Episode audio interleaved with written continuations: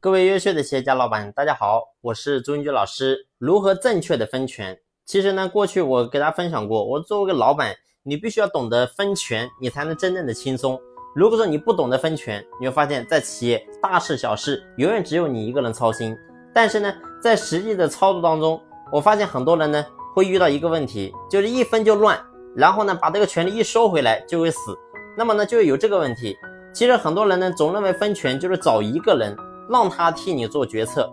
那么呢你觉得你就可以获得轻松。其实呢你会发现，这是等同于你将自己的安全以及企业的发展前途都交到了别人的手里，这不叫分权，这叫作死。所以呢，想要分权，咱们做老板你必须要明白，到底咱们把权分给谁，要分什么权。只有在保证一切安全的情况下，老板轻松才能够真正的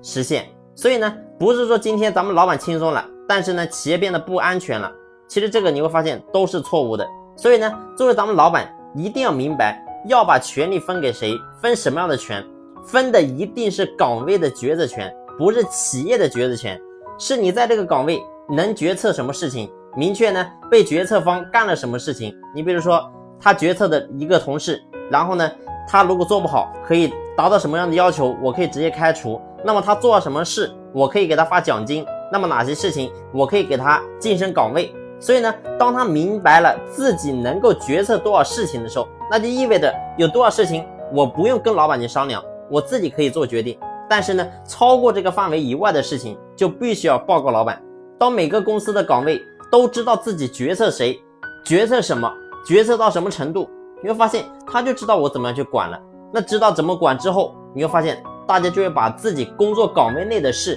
能够真正做到极致。那么做了事情之后呢，咱们老板该做什么，其实咱们老板该做的就是要进行检查，只要不检查，你会发现必定生腐败。所以呢，在这个基础之上，实行第三方的制衡，设置检查机制。很多老板呢其实把分权当成弃权了，想着把权分了，自己什么事都不用管了，躺着挣钱就行。但是呢，正是因为你有这种想法，给你的企业增加了太多的风险。其实呢，分权就像我们放风筝一样，风筝飞出去了，线还在手里，我随时呢可以让你回来。所以呢，分权分出去的不代表什么都不管了，而是咱们老板你要明白